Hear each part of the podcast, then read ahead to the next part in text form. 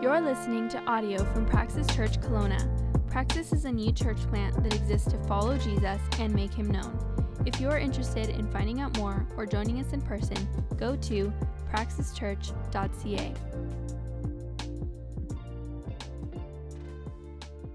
This morning, our reading comes from John chapter 1, verses 1 through 34. It says, In the beginning was the Word, and the Word was with God, and the Word was God. He was in the beginning with God. All things were made through him, and without him was not anything made that was made. In him was life, and the life was the light of men. The light shines in the darkness, and the darkness has not overcome it. There was a man sent from God whose name was John. He came as a witness to bear witness about the light, that all might believe through him. He was not the light, but came to bear witness about the light. The true light, which gives light to everyone, was coming into the world.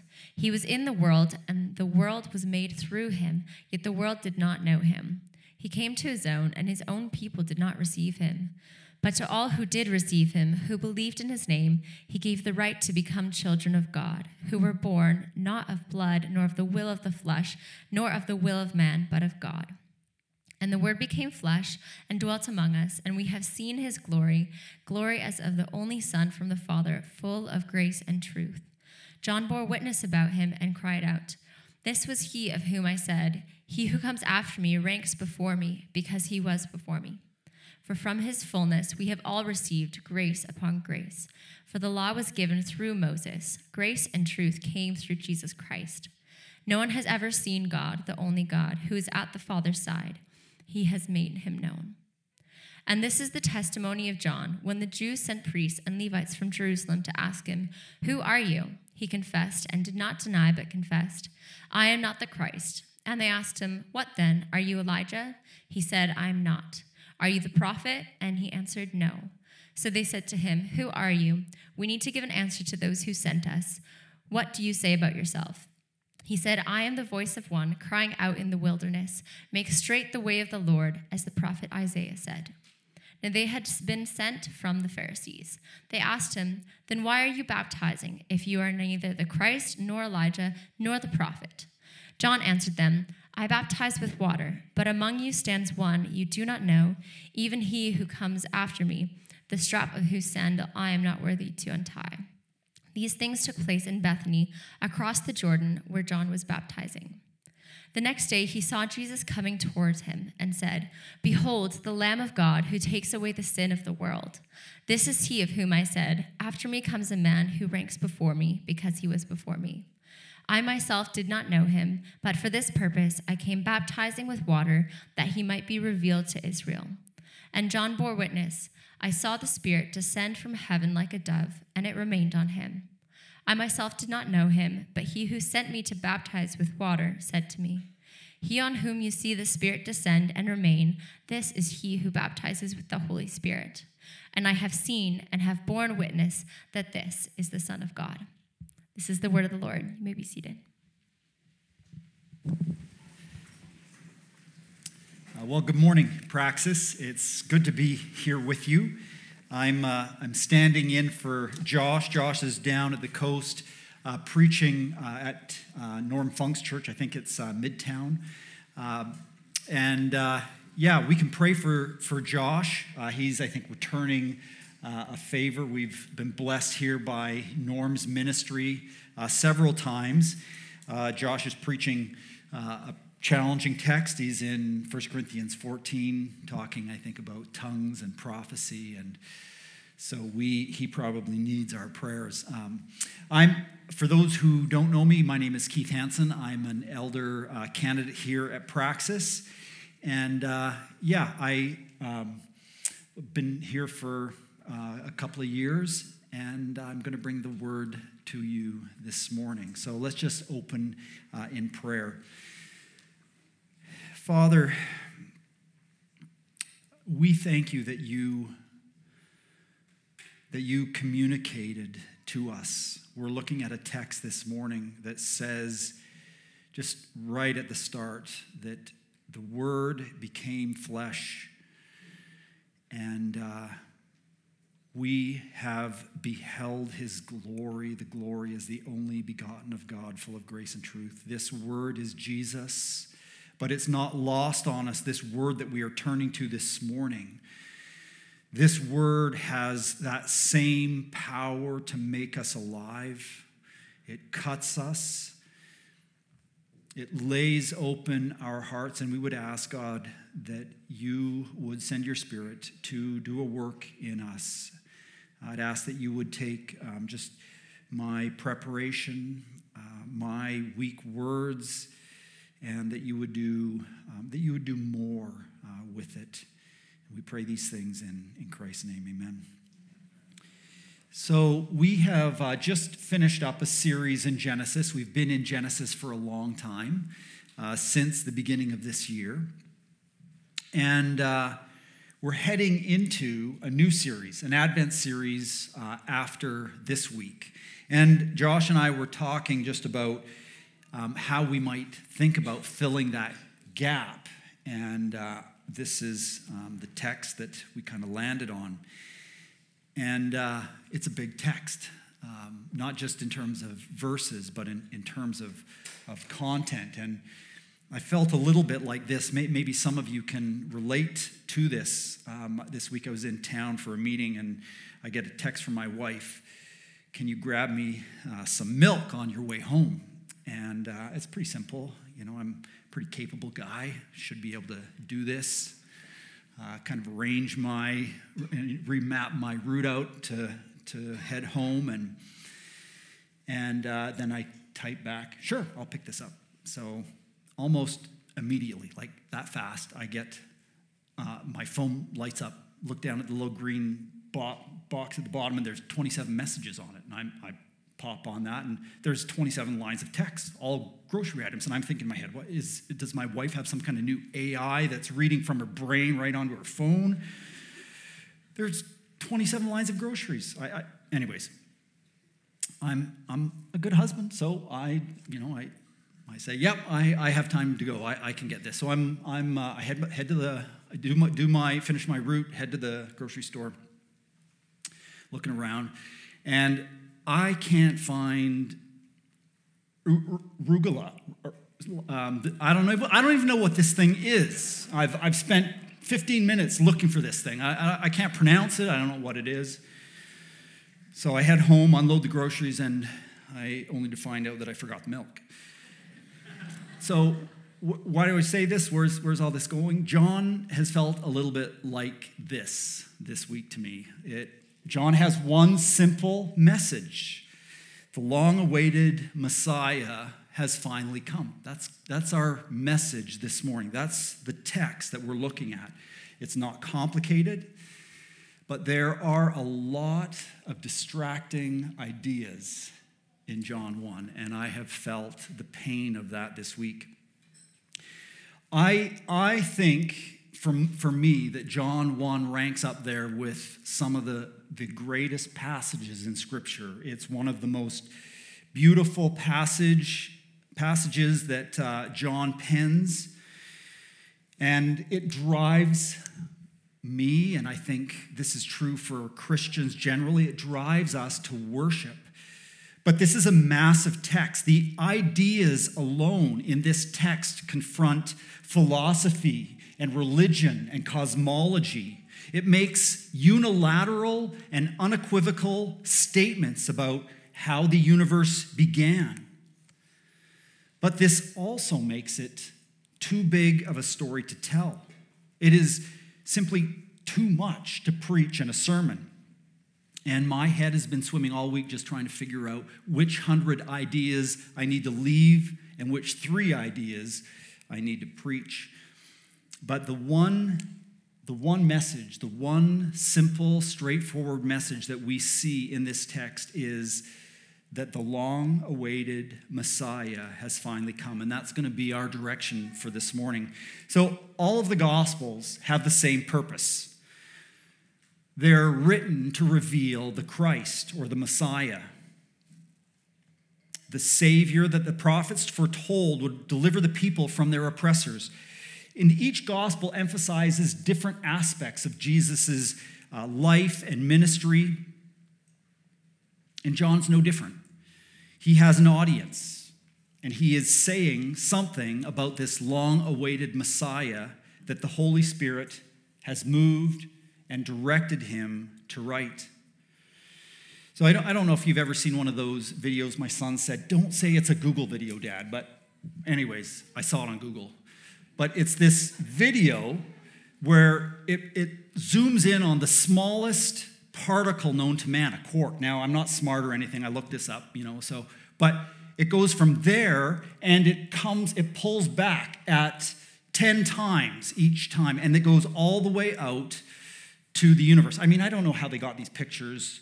I don't know how do you get a picture of the whole universe, but anyways, they had it on this on this uh, video, and that's a little bit like what is going on in this text this morning. In these first 34 verses, John is giving his audience a historical and physical and spiritual timeline of the second member of the Trinity up to this point, up to verse 29, up to the moment of Jesus' baptism. But John is doing much more than this. In these verses, John is giving us something new. He's, he's giving his audience this dazzling perspective, a, perspective that has never been, been spoken before about God's purpose for creation, and the centerpiece of God's purpose is not man. It's his son, Jesus. And we regularly get this backwards. We think that salvation is about us, that God had a problem that he needed to solve. But this is really only a secondary storyline. The central storyline is about God and particularly about the Son of God, Jesus Christ. And this morning, we're going to be looking at, at these 34 verses, and we're going to see uh, the identity of Jesus Christ um, on display. And so these are, the, these are kind of the big uh, coat hangers that we're going to hang this uh, message on. So let's, let's get into it. Let's read two passages, and I'm going to ask that you just kind of pay attention to John 1 uh, 1 to 5. We've read, heard that read already, but I also, we're going to read Genesis 1, 1 to 5 as well. And we're going to, I want you to notice if you see similarities in there. So John writes in verse 1 In the beginning was the Word, and the Word was with God, and the Word was God. He was with God in the beginning. All things were made through him, and without him was not anything made that was made.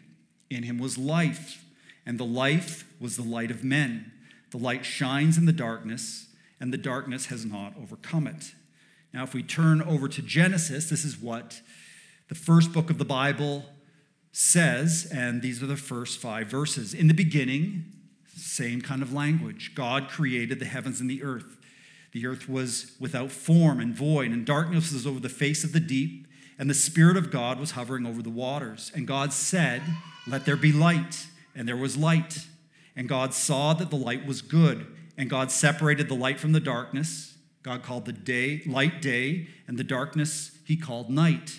And there was evening, and there was morning the first day.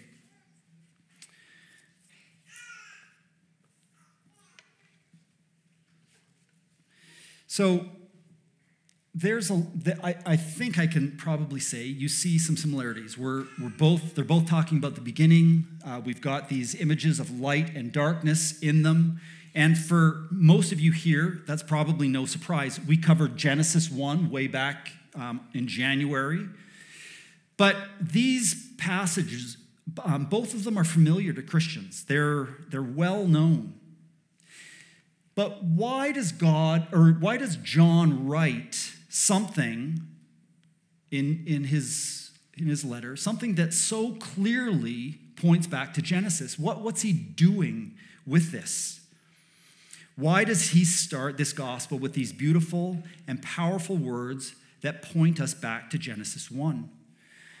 And, and he, he gives us an answer. And, but without giving everything away, John wants to show us that there is more to God than meets the eye.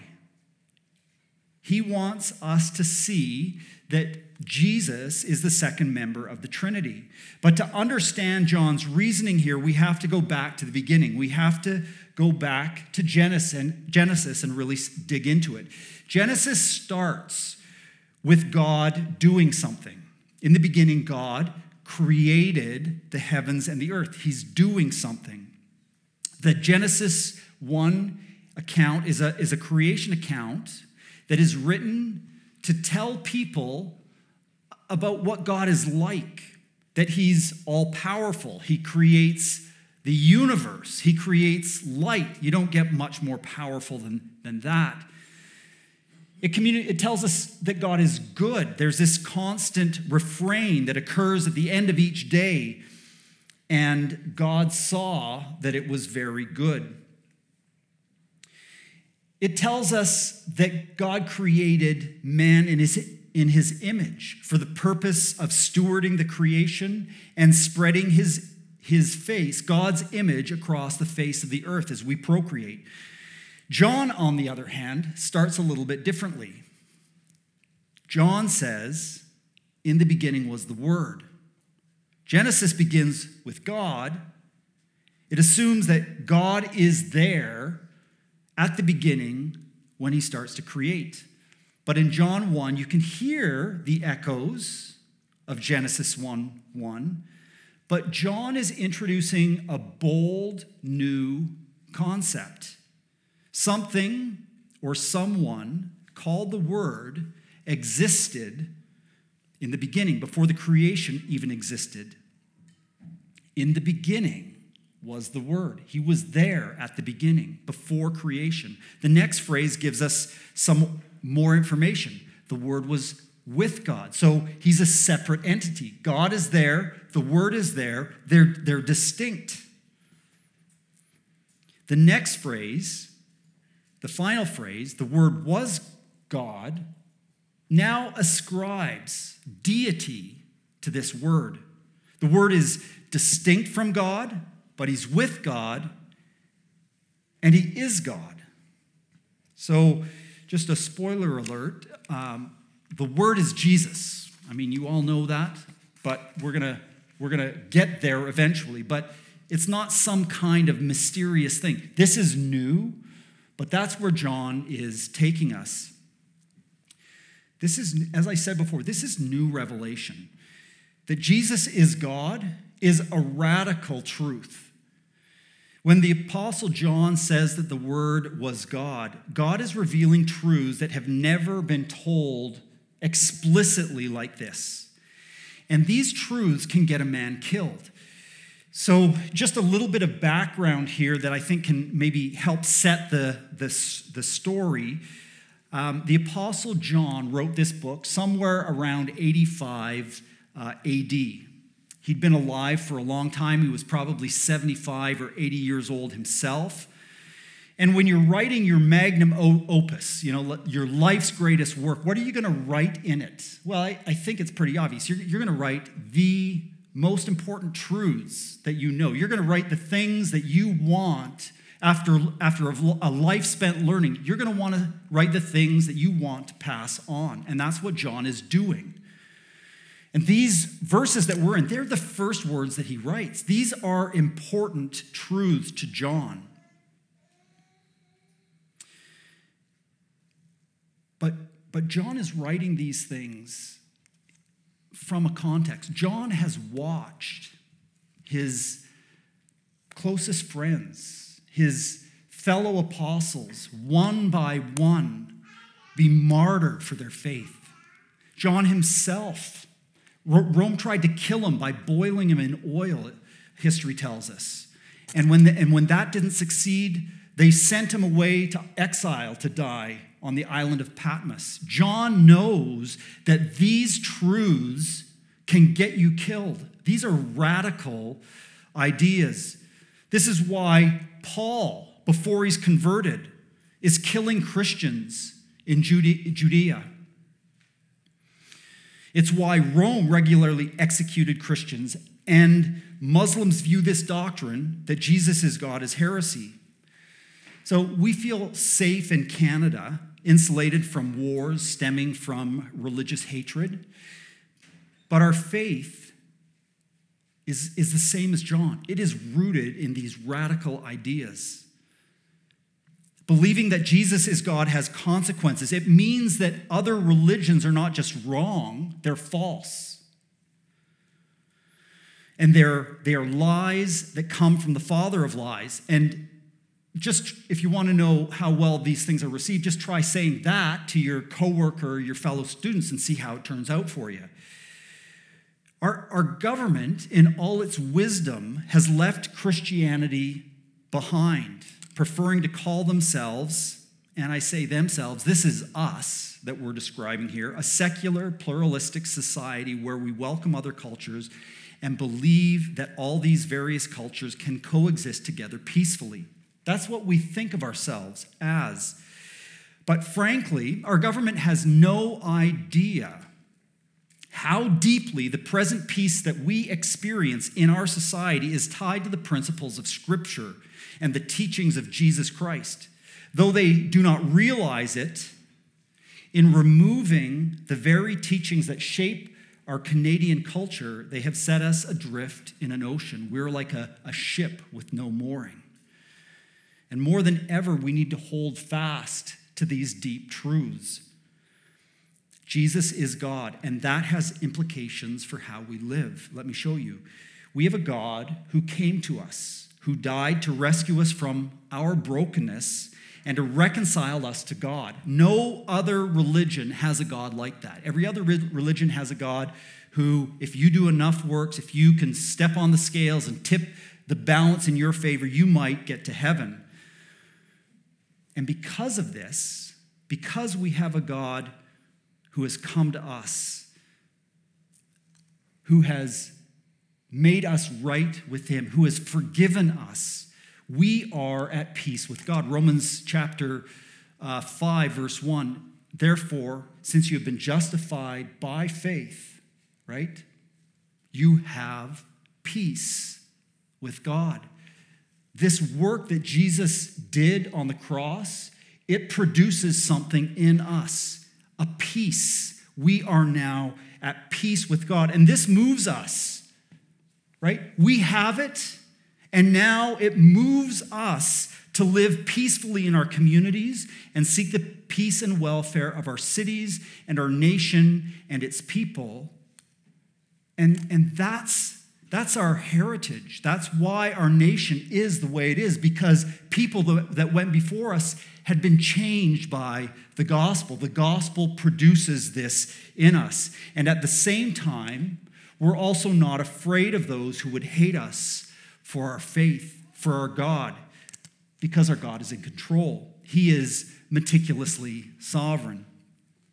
He has written the whole story.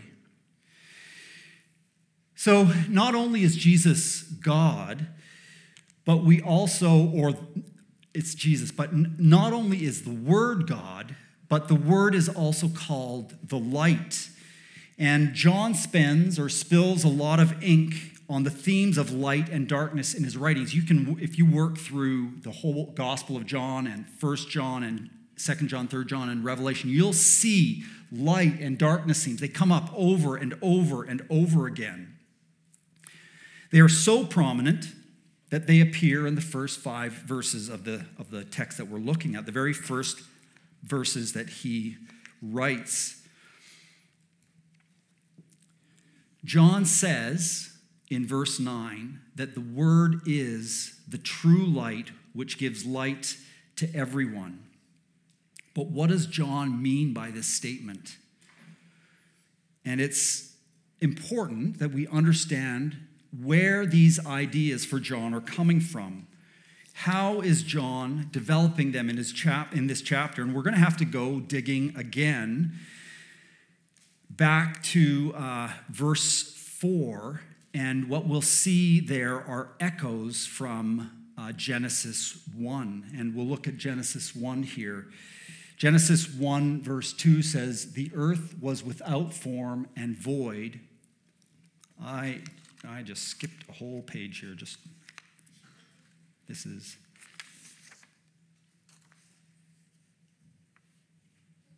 Nope, I didn't. Genesis 1, verse 2 The earth was without form and void, and darkness was over the face of the deep, and the Spirit of God was hovering over the face of the waters. And God said, Let there be light. And there was light, and God saw that the light was good, and God separated the light from the darkness. Genesis um, is describing a physical separation of darkness and light at creation. But this darkness represents more, it represents chaos and disorder. When God says, Let there be light, God is bringing order to the universe. He's dispelling the chaos. Light displaces the darkness and exposes the earth. The same language occurs in two other places in, in the Old Testament. We're going to look at one of them out of Jeremiah. Uh, Jeremiah writes, For my people are foolish, they know me not, they are stupid children. Yeah, and that's not a great way to talk to your kids, but, anyways, Jeremiah does it. They have no understanding. These are God's children. They are wise in doing evil, but how to do good they know not. And then he says, I looked on the earth. God is looking on the earth. And behold, it was without form and void, and to the heavens, and they had no light. Do you see that, that line? It was without form and void. That line is the same line that we see in Genesis. It's the same Hebrew phrase. The, the earth, back in verse 2 of Genesis 1, the earth was without form and void. That's what God is seeing as he looks on on the nation of Israel in their, in their disarray. And what we see here is it's, it's not just that light dispels darkness in the physical realm, there is an application here to the spiritual realm as well. Jeremiah is describing what God sees from heaven as he looks down. The earth is without form and void. The heavens have no light. Jeremiah is saying here that chaos has returned to earth. Isaiah writes something that I think is helpful. This describes what's going on in Israel at this time. Our courts oppose the righteous, and justice is nowhere to be found. Truth stumbles in the streets, and honesty has been outlawed. And this is what happens when a nation abandons God and pursues wickedness. Virtue morality, justice, righteousness, truth, honesty, they all disappear. In other words, in God's eyes, Israel's wickedness is like the chaos back in Genesis before God begins to create, before God exercises his will and drives the darkness away with light.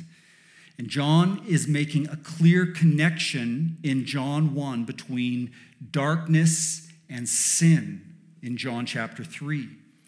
We read in John 3. So this is just 3 chapters after, you know, after the text that we're looking at. And he says this. And this is the judgment. The light has come into the world. It's talking about Jesus. And people love the darkness rather than, than the light because their works were evil. For everyone who does wicked things hates the light and does not come to the light, lest his works should be exposed. I want you to notice a couple of things from these verses. John says that people love darkness.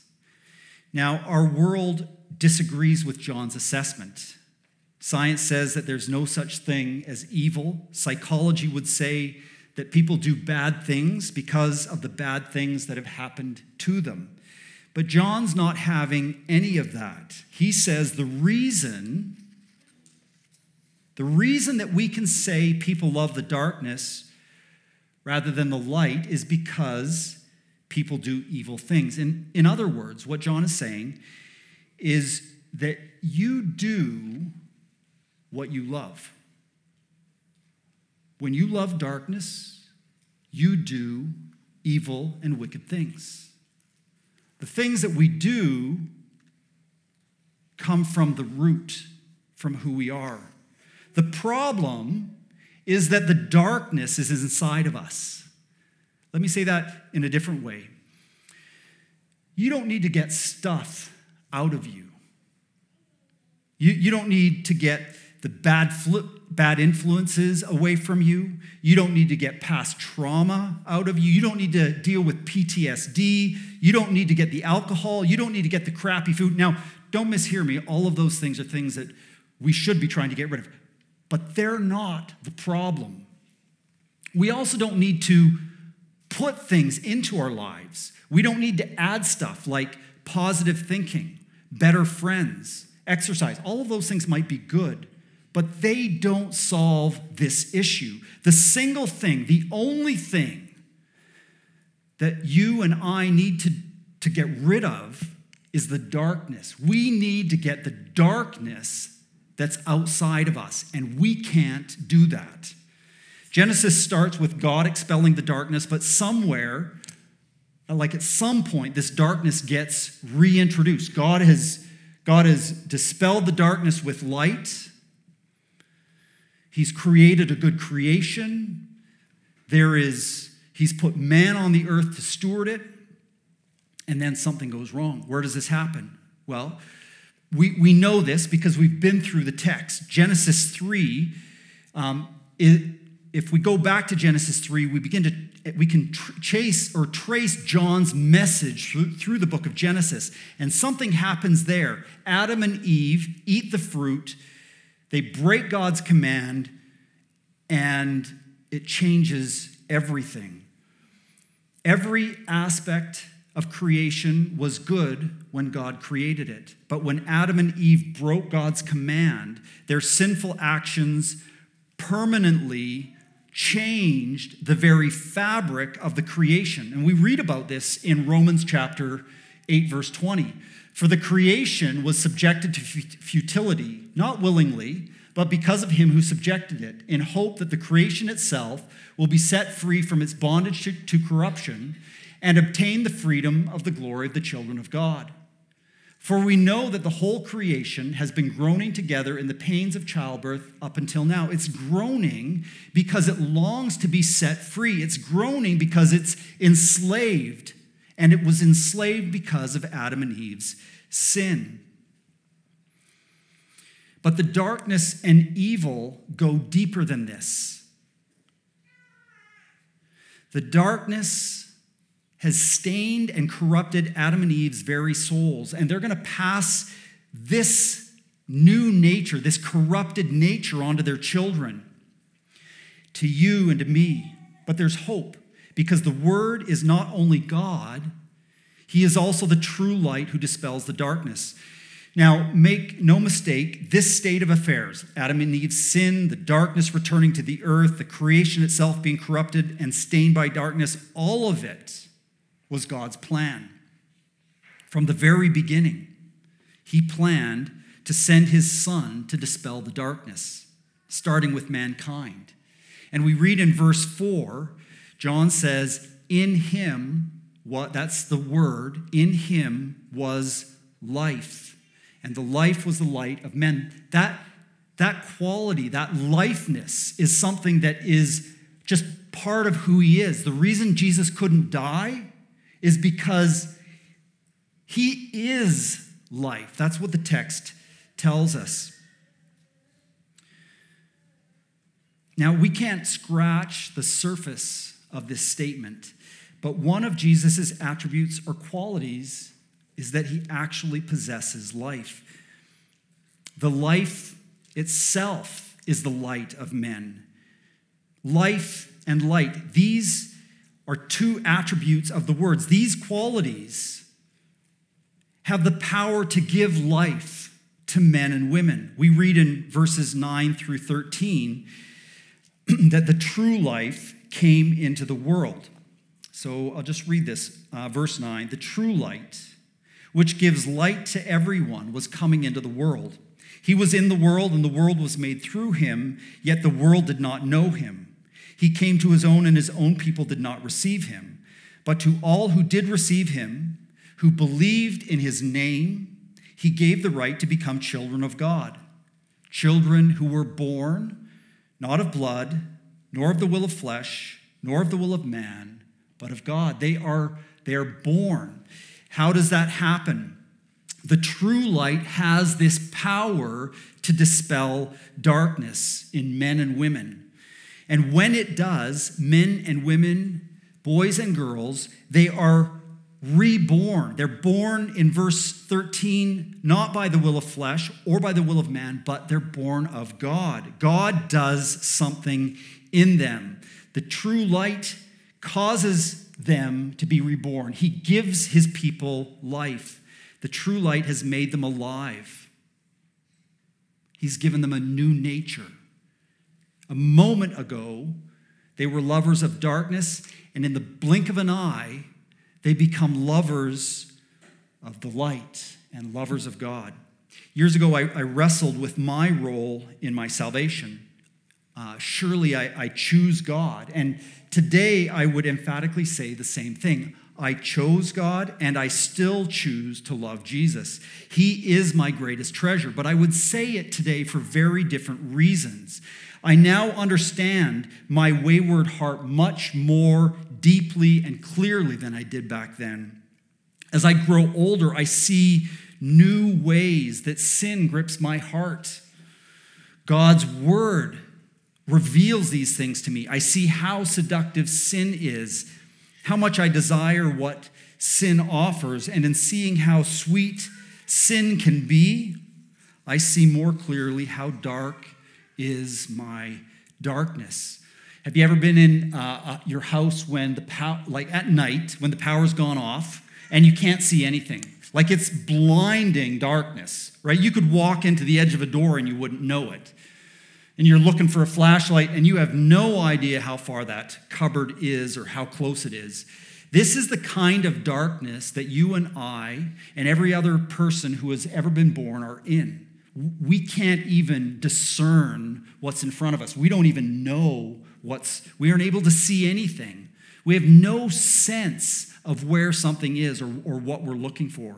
Before God, but John tells us, going back to John, he tells us that we're not even looking for the light. We are, in fact, loving the darkness. Before God removed the scales from my eyes, I loved the darkness. And without God changing me, without Him making me alive, without Him putting His Spirit within me, I would, I would have remained as I was, a lover of darkness. Today, I understand that God has changed me. He's caused me to be born again. I chose Jesus because God lit my heart with the beauty and joy of the gospel. I finally saw for the first time that Jesus was better than my sin. God shed his light, God poured his light into me and drove the darkness away.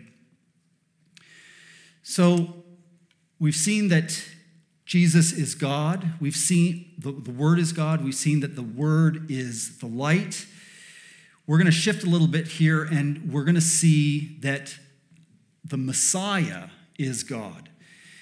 And um, there's a second prominent person in this passage, John the Baptist, and he has he plays a role in this story, and his role is to announce the arrival of the Messiah.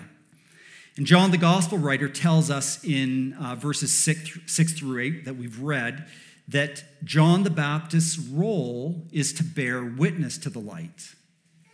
So when John the Baptist was born, the nation of Israel, they were waiting they're waiting for someone to appear.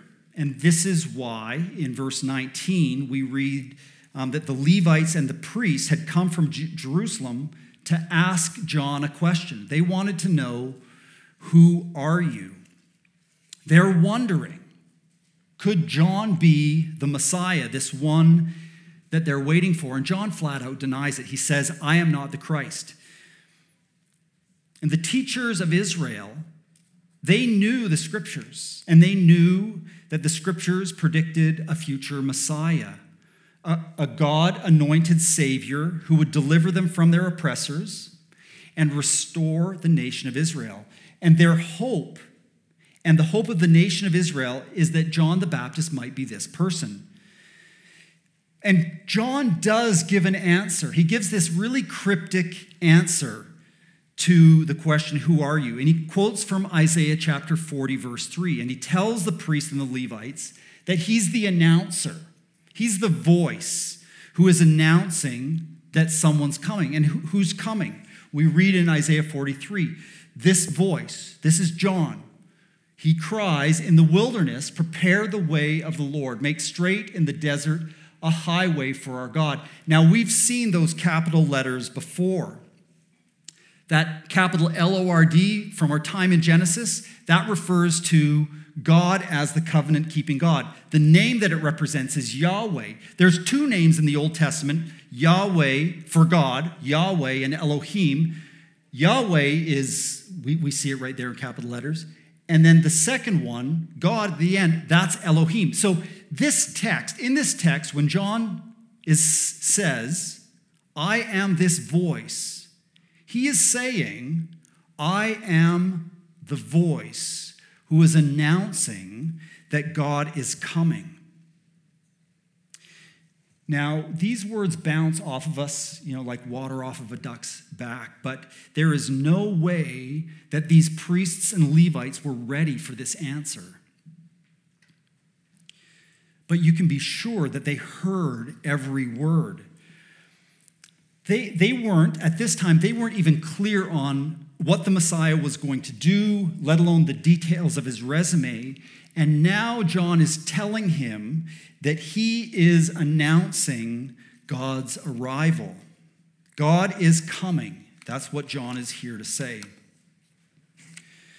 This section um, in uh, John chapter 1 to verse 34 is really trying to tell, say one thing in two ways. He tells us the same thing. He wants us to get to the place where we see that Jesus is the Son of God. He tells it through his own story um, through this line of Jesus being the Word to verse 18, Jesus being the Son of God. And then he says it a second way through John the Baptist's um, story. But the end is the same. John wants us to take one thing away from this Jesus is God, and Jesus is the Son of God. but he is the divine Son of God. And this, this, makes, this makes all the difference in the world to the next part of this story. There's one last statement that's hanging out there that we need to unpack before we finish. The Messiah is the Lamb of God. So in verse 23, John the Baptist has told the priests and the Levites that he is announcing the arrival of the Messiah and that the Messiah is God. And the very next day, Jesus comes to John to be baptized. And John makes this bold prophecy Behold the Lamb of God who takes away the sin of the world. Now, we've seen from our time in Genesis that God has made promises about the future Messiah. Genesis 3 contains the first of these promises. Adam and Eve break God's command and eat from the tree of knowledge. And this action ushers darkness back into the creation. So God prophesies judgment for their sin judgment on Satan and on Eve and on Adam. But contained within that promise is an Easter egg. It's a cryptic promise of hope. And we read in Genesis 3:15 God says, I will put enmity between you and the, and the woman, between your offspring and her offspring. He shall bruise your head, and you shall bruise his heel. There's going to be two offspring Satan's and Eve's. They will be at war with each other. That's the enmity. But this prophecy to, to Eve is fulfilled in Jesus Christ. He would be the one who would crush the serpent, he would be the snake killer. And immediately after this um, prophecy in chapter 4, we see the effects of this prophecy. Cain slays Abel. and the war has begun. And if we fast forward to Genesis 12, God calls Abraham and makes a covenant with him. Then in chapter 15, God tells Abraham that he's going to give him a son. Then in chapter 22, God calls Abraham to sacrifice his only son, the son of promise, on Mount Moriah. And we read in Genesis 22 Abraham said, and this is in response to Isaac's question God, where, Father, where is the sacrifice? And Abraham's response is, God will provide for himself the lamb for a burnt offering, my son. And they went up the mountain. Behold the Lamb of God who takes away the sin of the world. John wants us to make a connection here between that line and this, this text back in Genesis. Isaac was a picture that pointed forward to Jesus. Jesus, as the Son of God, would be the one who carried his load of wood up the mountain to be sacrificed. He would walk the same steps as Abraham and Isaac and God would not stay his hand. What John shows us in this text is that we need this Savior to be the Son of God. We need him to be God so that he can drive the darkness out of us. And we need him to be our Savior who will stand in our place and take God's judgment for our sin. But the only way that this can work is if God Himself takes on flesh, lays His life down for His people, and receives our punishment for our sin. This is who Jesus was, and this is what He came to do. And as we enter Advent um, right now, we are, Advent is the celebration of the arrival of the Messiah. And we have been in Genesis a long time. We've seen many things. We've seen God make some um, make covenants. We've seen him make promises. We've seen him keep those promises with his people. We've seen men and women uh, wayward in sin, and we've seen God draw them back. We've seen God exercise meticulous divine sovereignty in the lives of his people. And our text this morning shows God's meticulous divine sovereignty in a much bigger way as God orchestrates the events, all of the events of time, to this very point when his son would, would enter the picture and become um, our representative. But at the end of Genesis, there's still a very large and looming problem. God's people are still sinners. God has still not solved this problem. And this is why we celebrate Advent every Christmas. Advent, Advent celebrates God's greatest gift to humanity. The mighty God clothes himself with frail humanity, the God who needed nothing, the God who supplied everything to everyone, entrusted himself to the care of a human mother and father. There is no greater irony than this, except that there is something else. This mighty God who became a babe had a father, and this father was willing to give his greatest treasure. And don't minimize that. Jesus was God's greatest treasure. He was willing to give him over to death so that we could become the sons of God. That is scandalous. So, this morning, in, in light of what we've heard, I want us to I want to ask you, us, to think about what it cost God, the Father, to give his Son to pay the penalty for your sins. For thousands of years, God had overlooked sin, the sins of his people. And at just the right time, God sent his son to be the lamb who would take away the sins of the world. And once and for all, he judged and punished sins. If you have received this gift, John talks about that to all who received it. If you have received this gift, you are a child of God. You are God's son or daughter.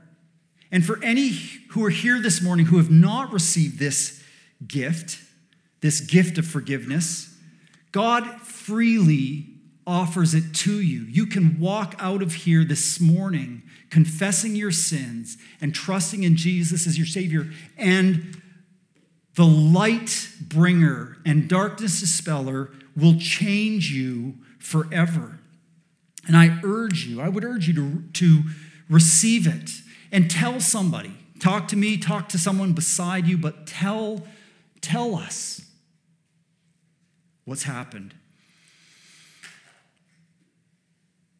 Because Jesus' sacrifice satisfied the Father's wrath against your sin, you now stand forgiven. Because God's light has driven that darkness away, and because God has put his Spirit in you, you and me, we have the power to live a life that pleases God.